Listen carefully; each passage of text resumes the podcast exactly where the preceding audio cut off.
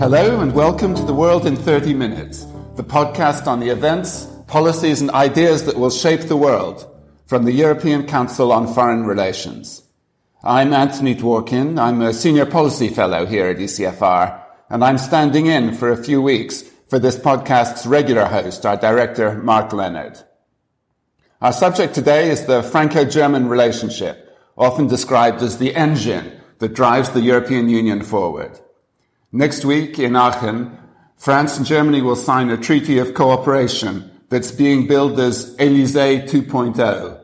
That's a reference to the foundational Elysee Treaty that was signed by Chancellor Konrad Adenauer and President Charles de Gaulle in 1963 that set the seal on the two countries' reconciliation after World War II. The new treaty pledges even deeper cooperation between France and Germany at the heart of the EU across a range of economic, foreign and security policies. But the treaty comes at a time when Europe is facing increasing challenges, both internationally and at home, and including within France and Germany themselves. So is this new Aachen Treaty more likely to prove a, a new beginning or a false dawn?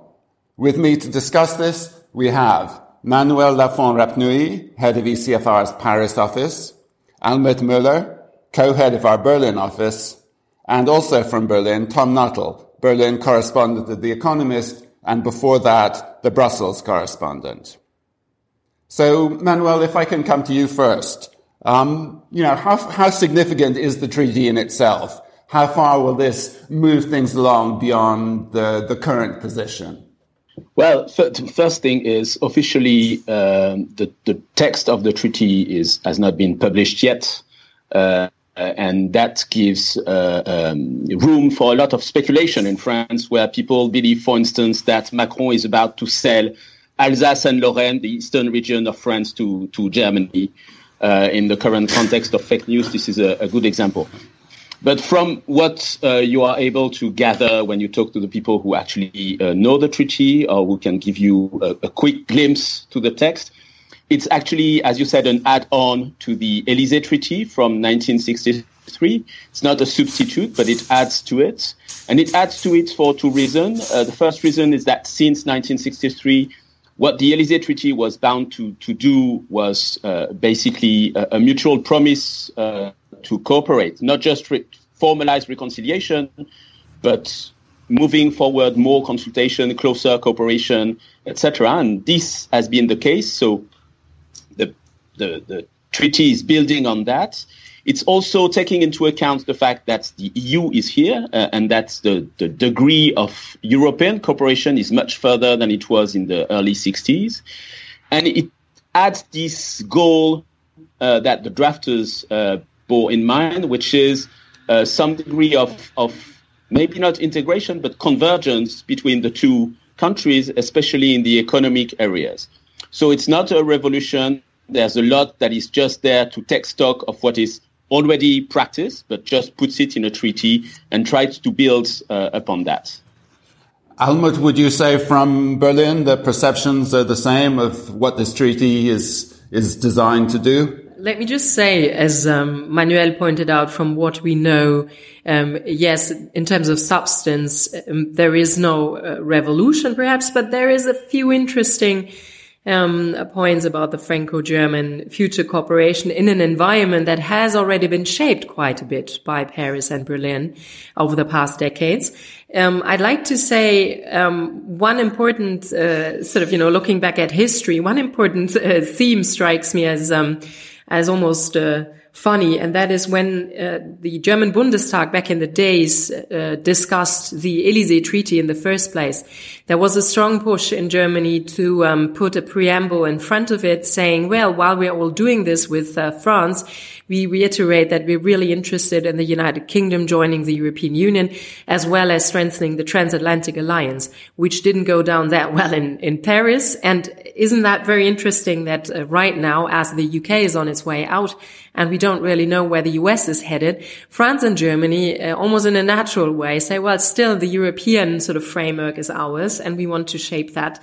Um, so, you know, in terms of history, I think that is sort of an important uh, thing to look uh, to look back to and to tie that into the present. Now, um, of course, this is more than just a treaty between governments, and it has been uh, more than that, uh, at least from the German perspective. I mean, I consider myself uh, almost a product of, you know, the societal aspect uh, of this. Um, it has been the case with the Elysee Treaty, and it continues also to be the case, I believe, with the uh, Traité d'Aix-la-Chapelle now, um, that there is a strong emphasis on bringing our societies together. So, um, yes, there is an interstate, intergovernmental mental element to it, but there is also a strong ambition to work um, on, you know, tying together our uh, societies, on creating uh, joint uh, institutions of cultural exchange, of uh, creating cross-border activities. And this, in the German political culture, um, at least as I can say, uh, is something that is a focus point, of course. You know, this is part of the, the political sort of education that our um, kids get in school, you know, so we are, we're not really only looking at something that is intergovernmental, but that is sort of a more comprehensive idea about uh, France and Germany in Europe. So I think this is this is important to keep in mind. Um, and then, I mean, if we want to look at uh, a bit more in detail, Anthony, at what's um, what is, uh, in terms of substance, part of this uh, Traité d'Aix-la-Chapelle. From what we know, indeed, um, there is not only symbolism, but there is at least ambition to also um, use windows of opportunity for France and Germany to shape um, within the EU context, within the UN. Um, but also, I think there is a strong urgency. This treaty is relevant in its symbolism, but the urgency is really in the doing. So um, the judgment, I think, will really be on whether it can deliver immediately on visibly strengthen Franco-German cooperation. And from what we have seen over the past months, there is a lot lot of work to do. Yes, um, and Tom, coming to you, I guess, uh, you know, picking up on what Almut said there, um, you know, this treaty must be seen in, in its context. Um, and, you know, as Almut also said, there's a sense of urgency. Now, presumably that is a response to a rather difficult context, um, both the, the rise of Trump in the United States, the possible, we can't say more than that, uh, departure of the United Kingdom from the EU and, uh, you know, a general climate in which the, the values and the ways of working at the EU uh, seem perhaps somewhat out of step with the times. So would you, how do you see this within the, you know, within the European position overall? That is the context, and I think that is why um, the symbolic value of this uh, treaty is significant. Um, I mean, the, the, general take, and it's a take that we, the Economist, um, have adopted as well, is that in terms of content, substance, there's not really a lot here. There's a bit of stuff on defense and security, uh, some of the cross-border um, proposals um, on uh, convergence and sort of making the border disappear in the everyday life of people who live in border regions um, amounts to something that there's a separate agreement between parliaments to establish a, a cross-border assembly, which potentially could turn into something interesting. But certainly compared to some of the expectations that people had about the renewal of the Franco-German engine when Emmanuel Macron um, was inaugurated, a president who surrounded himself with Germanophiles who uh, barely took a breath without thinking about how it was going to be perceived in Berlin first. Um, there were a lot of expectations about renewal then. Um, they haven't really come to very much. I think there's a, quite a lot of disappointment in Paris um, on a number of issues on Eurozone reform that uh, hasn't really progressed very much on the digital tax, much heralded. France is now going it alone on that. Um, so overall, there's not really a lot to get your teeth into um, with this um, uh, with, with, this uh, so-called Aachen Treaty, but at the time, at, at given the context that you described, both inside Europe um, and outside, there is an important symbolic value to these two countries that remain the most uh, important countries in the EU, uh, as it were, reaffirming their vows to one another. And I think this, one thing I would add is that um, although uh, I think uh, a, a, lot.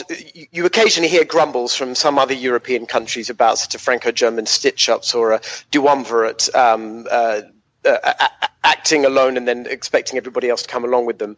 On the whole, I don't think that there's too much resentment from uh, governments in, in Europe that remain committed to the European Union because they know that, um, that this is a sort of a necessary condition for a deepening of integration.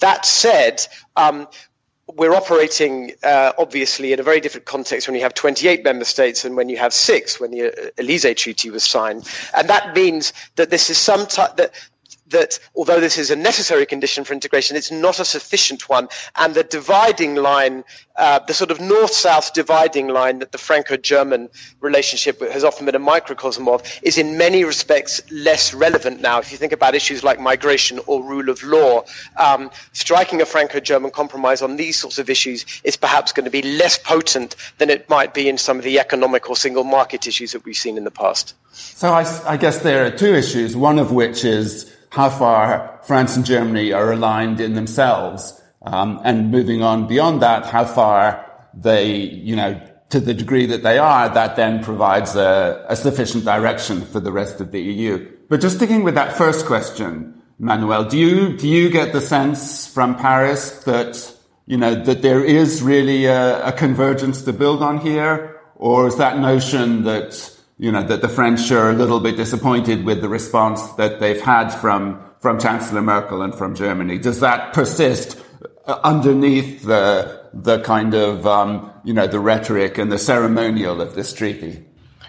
I, am sure there, uh, there are a lot of frustration uh, on the French side. When Macron did his Sorbonne speech, I don't think he believed that it would take so much time to get a German government, and then it would get so much time to get a response from the German government, and then it would get so much time to uh, put the two, the couple, the Franco-German engine, as you mentioned, into action.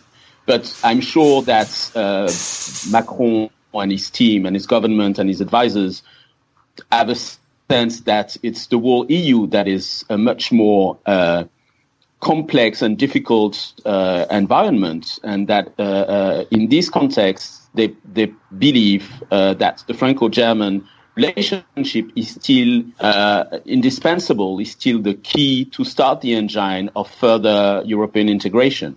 So they try to put a good face and they try to move on.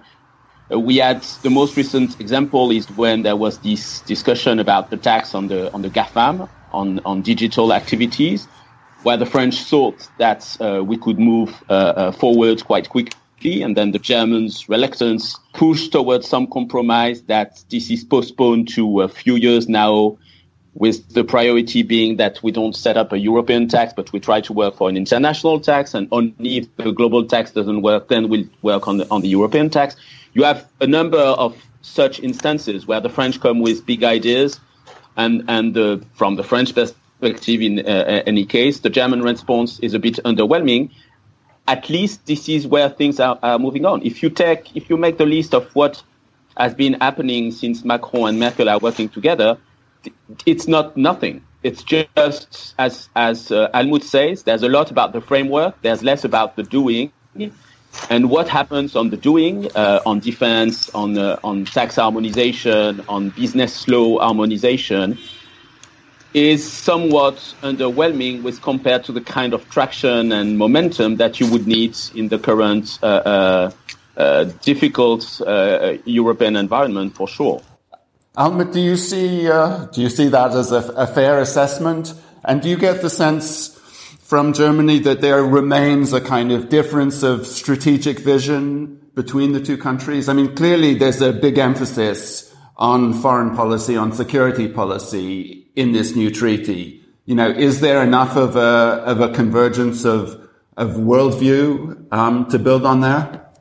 Well, I believe that uh, Germans have come to learn that really this is a very competitive environment now, not only in economic terms, where we are a lot more comfortable um, with German power, but um, also in terms of security. Um, obviously, the Germans are moving not uh, fast enough, uh, I believe, to the frustration of our neighbors um, and other partners in the European Union. But there is a very serious, uh, I think, bit also um, in the in the new treaty that says um, we can not only talk about uh, strengthening our joint cooperation, but we actually have to do it. Um, and uh, a number of projects, um, you know, which which will hopefully then also see the the light of the day.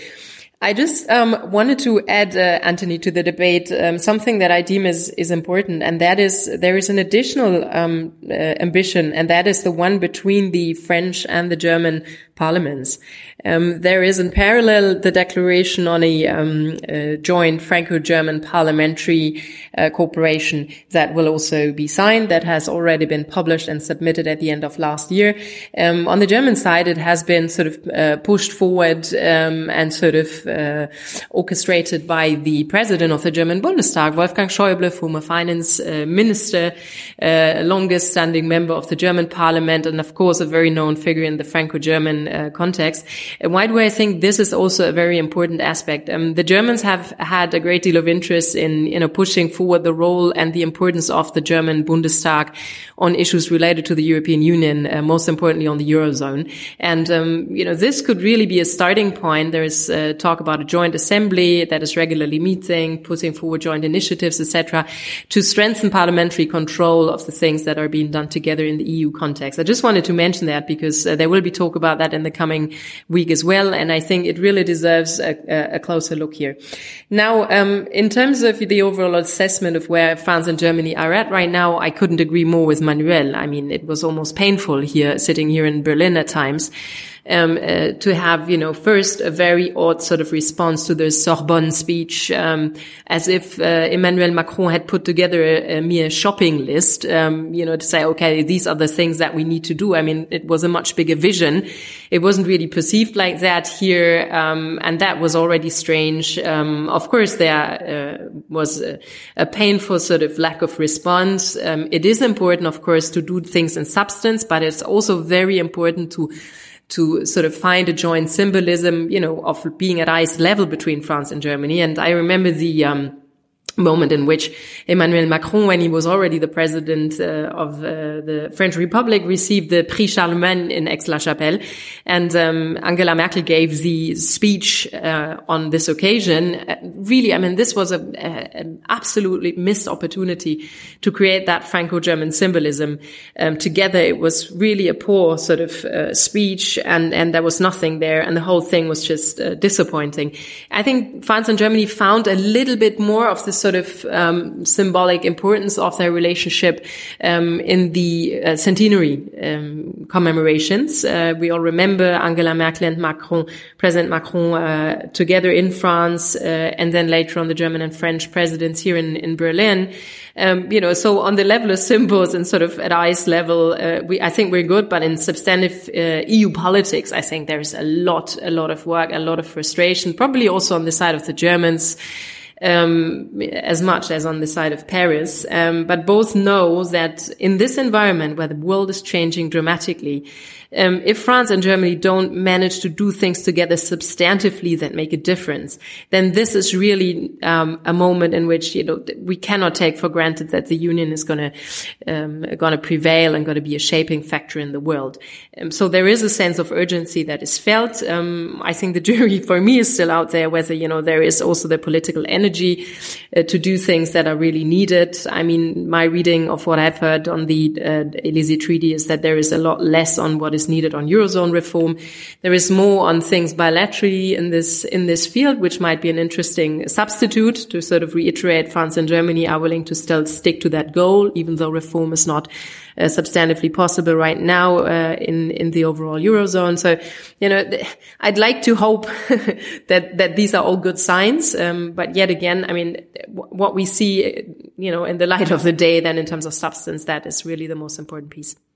Tom, from, from what we gather, there's quite a strong emphasis in the treaty on the importance of multilateralism. And as we know, one of the kind of watchwords around Europe this year is the notion of Europe reclaiming its sovereignty, its autonomy and ability to act independently in a world where the United States uh, doesn't look like such a, a reliable ally as before. Do you see the, the Franco-German relationship as the, the kind of an effective building block on which the, the EU can come together to, to forge a more united kind of approach to, to the world based on its multilateral vision? Um, I think that is interesting and, and important. I, I, I, don't think there's a lot about it in um, in the treaty, uh, there, there is a rather dispiriting commitment by the French to back a permanent seat for the Germans on the UN Security Council, and you can just imagine how that's going to go down in the rest of the world. But, um, but, uh, but more broadly, um, I think.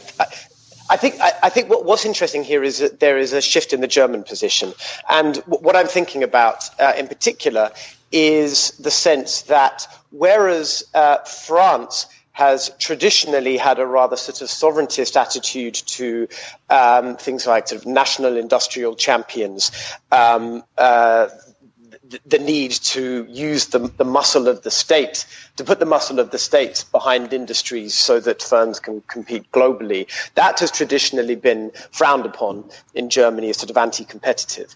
Um, now, I think that um, particularly in the light of a, a, an increasingly assertive China um, and the fears amongst some German firms that China is coming to eat their lunch, I think that that position is starting to shift in Germany. Uh, there was an important report, I think it was last week, from uh, the BDI, the largest German industrial lobby, um, with um, uh, 50 or so suggestions um, for how Germany ought to respond to the growing threat from China. Um, there's a very interesting discussion taking place right now over the proposed merger of the rail operations of uh, Siemens and Alstom, uh, German and French firms, which both governments are backing very strongly as a response to what they consider to be that they, they want to build up a sort of a, a European industrial um, champion to, to, to take on the potential threat from uh, Chinese competitors. Now, this is uh, Margrethe Vestager, the competition commissioner in Brussels, um, is very skeptical about this, uh, but both governments are pushing it quite heavily. Um, and there's a, a, big discussion in Brussels right now over whether this is going to take place. Personally, I find it hard to imagine that the Germans would have supported a move like this with such gusto um, even five years ago. And I think now, uh, the Germans are moving in a French direction. Uh, this is very much in the um, in the Emmanuel Macron line, and not only him, but um, his finance minister and other people in his government too. So I think this is a very interesting point of potential convergence. I think we'll probably see start to see the Germans shift further in this direction in the future. And so this sort of whole European sovereignty area, particularly when it comes to um, uh, to building up national or European champions, is definitely an area to watch. Now, clearly, there's a this treaty reflects in large part a, a, real will, I think, on the part of both leaders to to show their commitment to this relationship and you know their desire to to work together with each other. Um, but there has to be a question, surely, about how far these leaders are able at this point to make a commitment that you know that brings their country with them. Um, Chancellor Merkel is, you know, is kind of clearly one way or another in the waning years of her of her leadership. Um, and in France, uh, President Macron is is challenged by a series of popular demonstrations, the Gilets jaunes. Um, so, do we see? You know, are these leaders really strong enough to to make a, a commitment that will be seen as as binding their countries and not just their own personal kind of instincts. Uh, Almut, why don't you talk first on that? You know, it's already, I find it slightly disconcerting that yet again, you know, you see a lot of discussion here now in Germany about the uh, yellow vest movement, you know, questioning the ability of uh, Macron to deliver. I mean, let's face it, this is not a clinical environment. France and Germany and all other EU member states are operating. This is, this is a political environment. It's, it's increasingly sort of one of contestation rather of, than of, you know, of fragmentation rather than of cooperation. And of course, I mean, uh, these politicians are always bound to what, you know, the domestic environment is about. But uh, I think it's really important not to waste too much time on, on this uh, uh, right now because, you know, in Germany at least, I see more time spent on, you know, the questions of whether one or the other side can deliver uh, rather than actually, you know, trying to look at what, uh, for instance, Tom just uh, pointed out in an interesting way, you know, that there is actually some stuff where we could see convergence. So let's rather get our teeth also as we are talking about about these things, you know, um, into into actually what you know what can be done, and uh, not yet again another round of uh, discussing uh, are the yellow vests going to bring uh, Macron down. Uh, Germans are always very good at assessing, you know, even in the wider uh, public here, you know, the the, the state of, of France. I wonder whether that's true in Germany as well. Um, you know, let's let's really focus on the key business.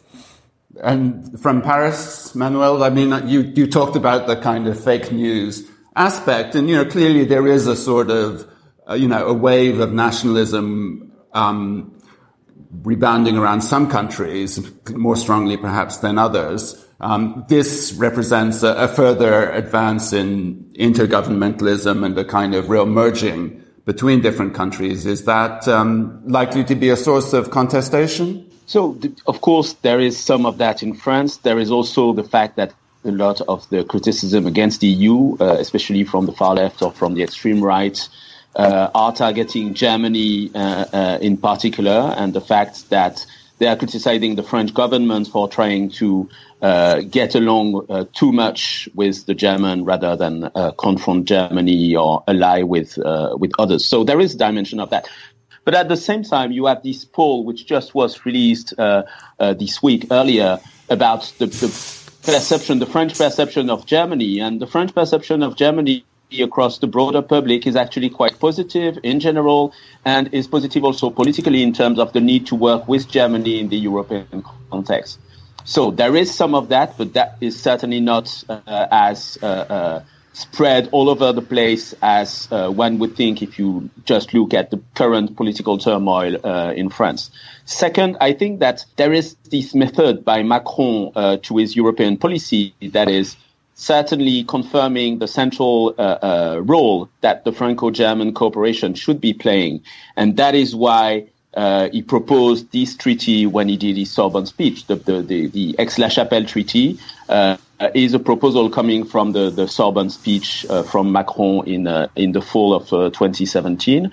But it's interesting to see that part of his European policy has also been to strengthen bilateral relations with other. And for instance, and that's uh, all the more uh, relevant given the current state of uh, French Franco-Italian relations, he has proposed that there should be a Quirinal treaty, the Quirinal being the Italian equivalent more or less of the Elysee, about the, the bilateral relationship uh, between uh, France and Italy. And, and he certainly insists in making that Franco-German relation not exclusive. He believes that it is central, that it is indispensable, but he understands that it is not necessary and that France needs to reach out not only to the usual uh, partner like the so-called founding members of, uh, of uh, the European uh, construction, but also the, the, new members, which are not that new uh, anymore. And for instance, Macron often, often insists that he visited Finland for the first time in 31 years, while Finland has been uh, part of um, of the EU for now more than uh, 25 years. Uh, so there, there is an element of uh, Macron's idea that he not just for domestic uh, reasons, that there's a need to prove that this relationship is not exclusive. And actually, Macron's advisors often point out that actually Merkel has been doing that for a number of years, that Germany in general has been better and more committed to building a network of bilateral relationships uh, that, than the French have, uh, and that France needs to, to kind of rebalance uh, its asset, not by downgrading the Franco-German uh, relationship, and these uh, treaties uh, evidence that, on the contrary, they want to push it further. But bearing in mind that there's also a need to push further the rest of the bilateral relationship so that you can actually achieve something at the collective level, at the EU level. So, so this renewal of vows, as it was described earlier in this broadcast, is not uh, an exclusive relationship, but more something at the heart of a, a wider process of, of coalition building. And uh, part of the challenge is that uh, others in the EU may be tempted to frame that treaty and that uh, uh, Franco-German relationship precisely as being exclusive. And so it will be interesting to see how that plays out. But uh, Macron's advisors, and I'm sure Merkel team also, insist that it should not be the case, and that's not what they they, they want to achieve. Right. Well, that's uh, that's something to watch. And but surely at the beginning of what looks like a, you know, a testing year for the EU, we should be celebrating the, this determination of countries to, you know, to recommit to the process of working more closely together. Um, we're at the end of our time, but traditionally um, in these podcasts we close by uh, doing a quick uh, run around to, to see if any of us have been reading any books or articles that we'd like to recommend, either on the subject we've discussed or more generally. Um, so, Tom, do you want to, starting with you, is there anything you'd, you'd recommend to our listeners? I mean, I, I, don't know if I would recommend it because it's it's a bit like punishment reading. But um, I, no, that's not fair. I've, I've been reading um, Iron Kingdom, which is Christopher Clark's um, epic history of Prussia, uh, starting in 1600 and running up to 1947. Um, I won't pretend that it's light reading. Um, but it, uh, it's extremely interesting, and especially for me as a, as a new arrival, as a correspondent in Germany. Um, uh, I'm currently up to the Congress of Vienna, uh, so I haven't even met Bismarck yet, so there's a long way to go. But um, apart from the fact that he weaves together very neatly um, the sort of high politics and uh, military stuff with the um, the cultural and social developments of, of, Prussia. So it makes for a very sort of rich, um, a, a, very rich and enlightening read. Um, it also actually uh, puts the discussion that we've been having today in an interesting light because um, while it's very easy to grouch about uh, the French and the Germans not being able to do anything on the eurozone or get a digital tax together or whatever else. When you look at the, uh, if you if you take a rather broader view, um, then to look at the achievements of these two countries in forging an extraordinary um, bond of peace and reconciliation um, since the war, um, after centuries in which they'd been at each other's throats, um, then you know you, it, it, it, you, start to look at this whole thing a little bit more positively. I think so. Uh, so it's recommended. A bit, uh, a bit of historical context there. Uh, um, Almut? I, I mean, I praise Tom really for that. And uh, Tom, go for it. I mean, Christopher Clark, ironically being an Australian, uh, knowing uh, really much more about Prussia than anybody probably in this in this country. It's um, also quite illuminating in that um, he reveals that Berlin in the days was really nothing more than, you know, a sandbox and some strange backwaters. Um, so that is quite a humbling thing to know and remember when you sit here in Berlin Mitte right now. Um, I am currently reading a compilation of pieces by Deniz Yücel, a, a German Turkish journalist who was, uh, is known, uh, I think, now also to a wider public because he was arrested uh, completely unlawfully in a Turkish jail um, for more than a year in uh, between 2017 and 2018. And parts uh, of the pieces he wrote uh, in prison are part of this compilation. And, you know, it, it looks at a whole number of issues that are relevant to um, how, you know, societal aspects in Germany regarding uh, integration, um, you know, the political correctness, a lot of things that uh, we are debating right now. And um, yes, I uh, recommend it. I enjoy reading it. It is not an easy read in that um, there's big stuff stuff, of course, uh, that is discussed uh, there. And um, yeah, that's what's uh, on my desk whenever I find the time. It's uh, shorter pieces uh, that help me, of course, through that. And my level of ambition in that is lower than Tom's. Thanks, Almut. And Manuel? The best book I read recently is called La faiblesse du vrai. It's in French. Uh, it means the weakness of the truth. It's by Myriam Revault d'Allonnes. She's a French philosopher any book by Myriam Revault d'Allonnes is actually brilliant.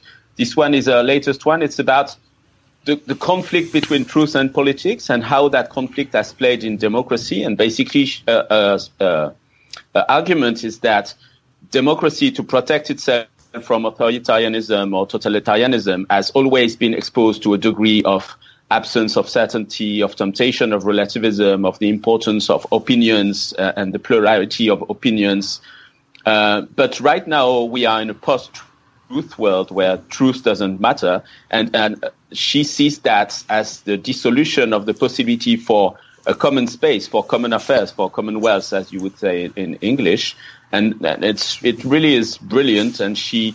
Uh, including explain how we need more imagination to get out of this post-truth trap that we are falling into. And really, it's brilliant and it's a recommended reading. Sounds very timely. And um, for myself, I have to confess that I'm still reading the novel that I started reading over the holidays. Um, so from Philip Roth, who died last year, I decided to get back and read one of his novels, and I'm reading um, Sabbath's Theatre, which is Philip Roth at his most outrageous and provocative and uh, scabrous. Um, so it's uh, in that sense, if not in the you know, in the sense of some of your books, it's a, quite a challenging read. But, um, and well, one thing that I saw that I'm hoping to read soon is there's a new um, issue from uh, International Affairs, the journal marking 100 years from the, uh, the Versailles Treaty in 1919. And there's a collection of essays on that by a really interesting group of, of authors, um, edited by the historian Margaret MacMillan. So that's my next uh, serious read. Um, and that brings our podcast for this week to an end. We'll be back next week, but for now, from Almut Möller, from Manuel Lafont-Rapnouil, from Tom Nuttall, and from myself, Anthony Dworkin, it's goodbye. The researcher for ECFR's podcasts is Jonathan Hackenbroich, and our editor is Katerina Botel at Sonaro.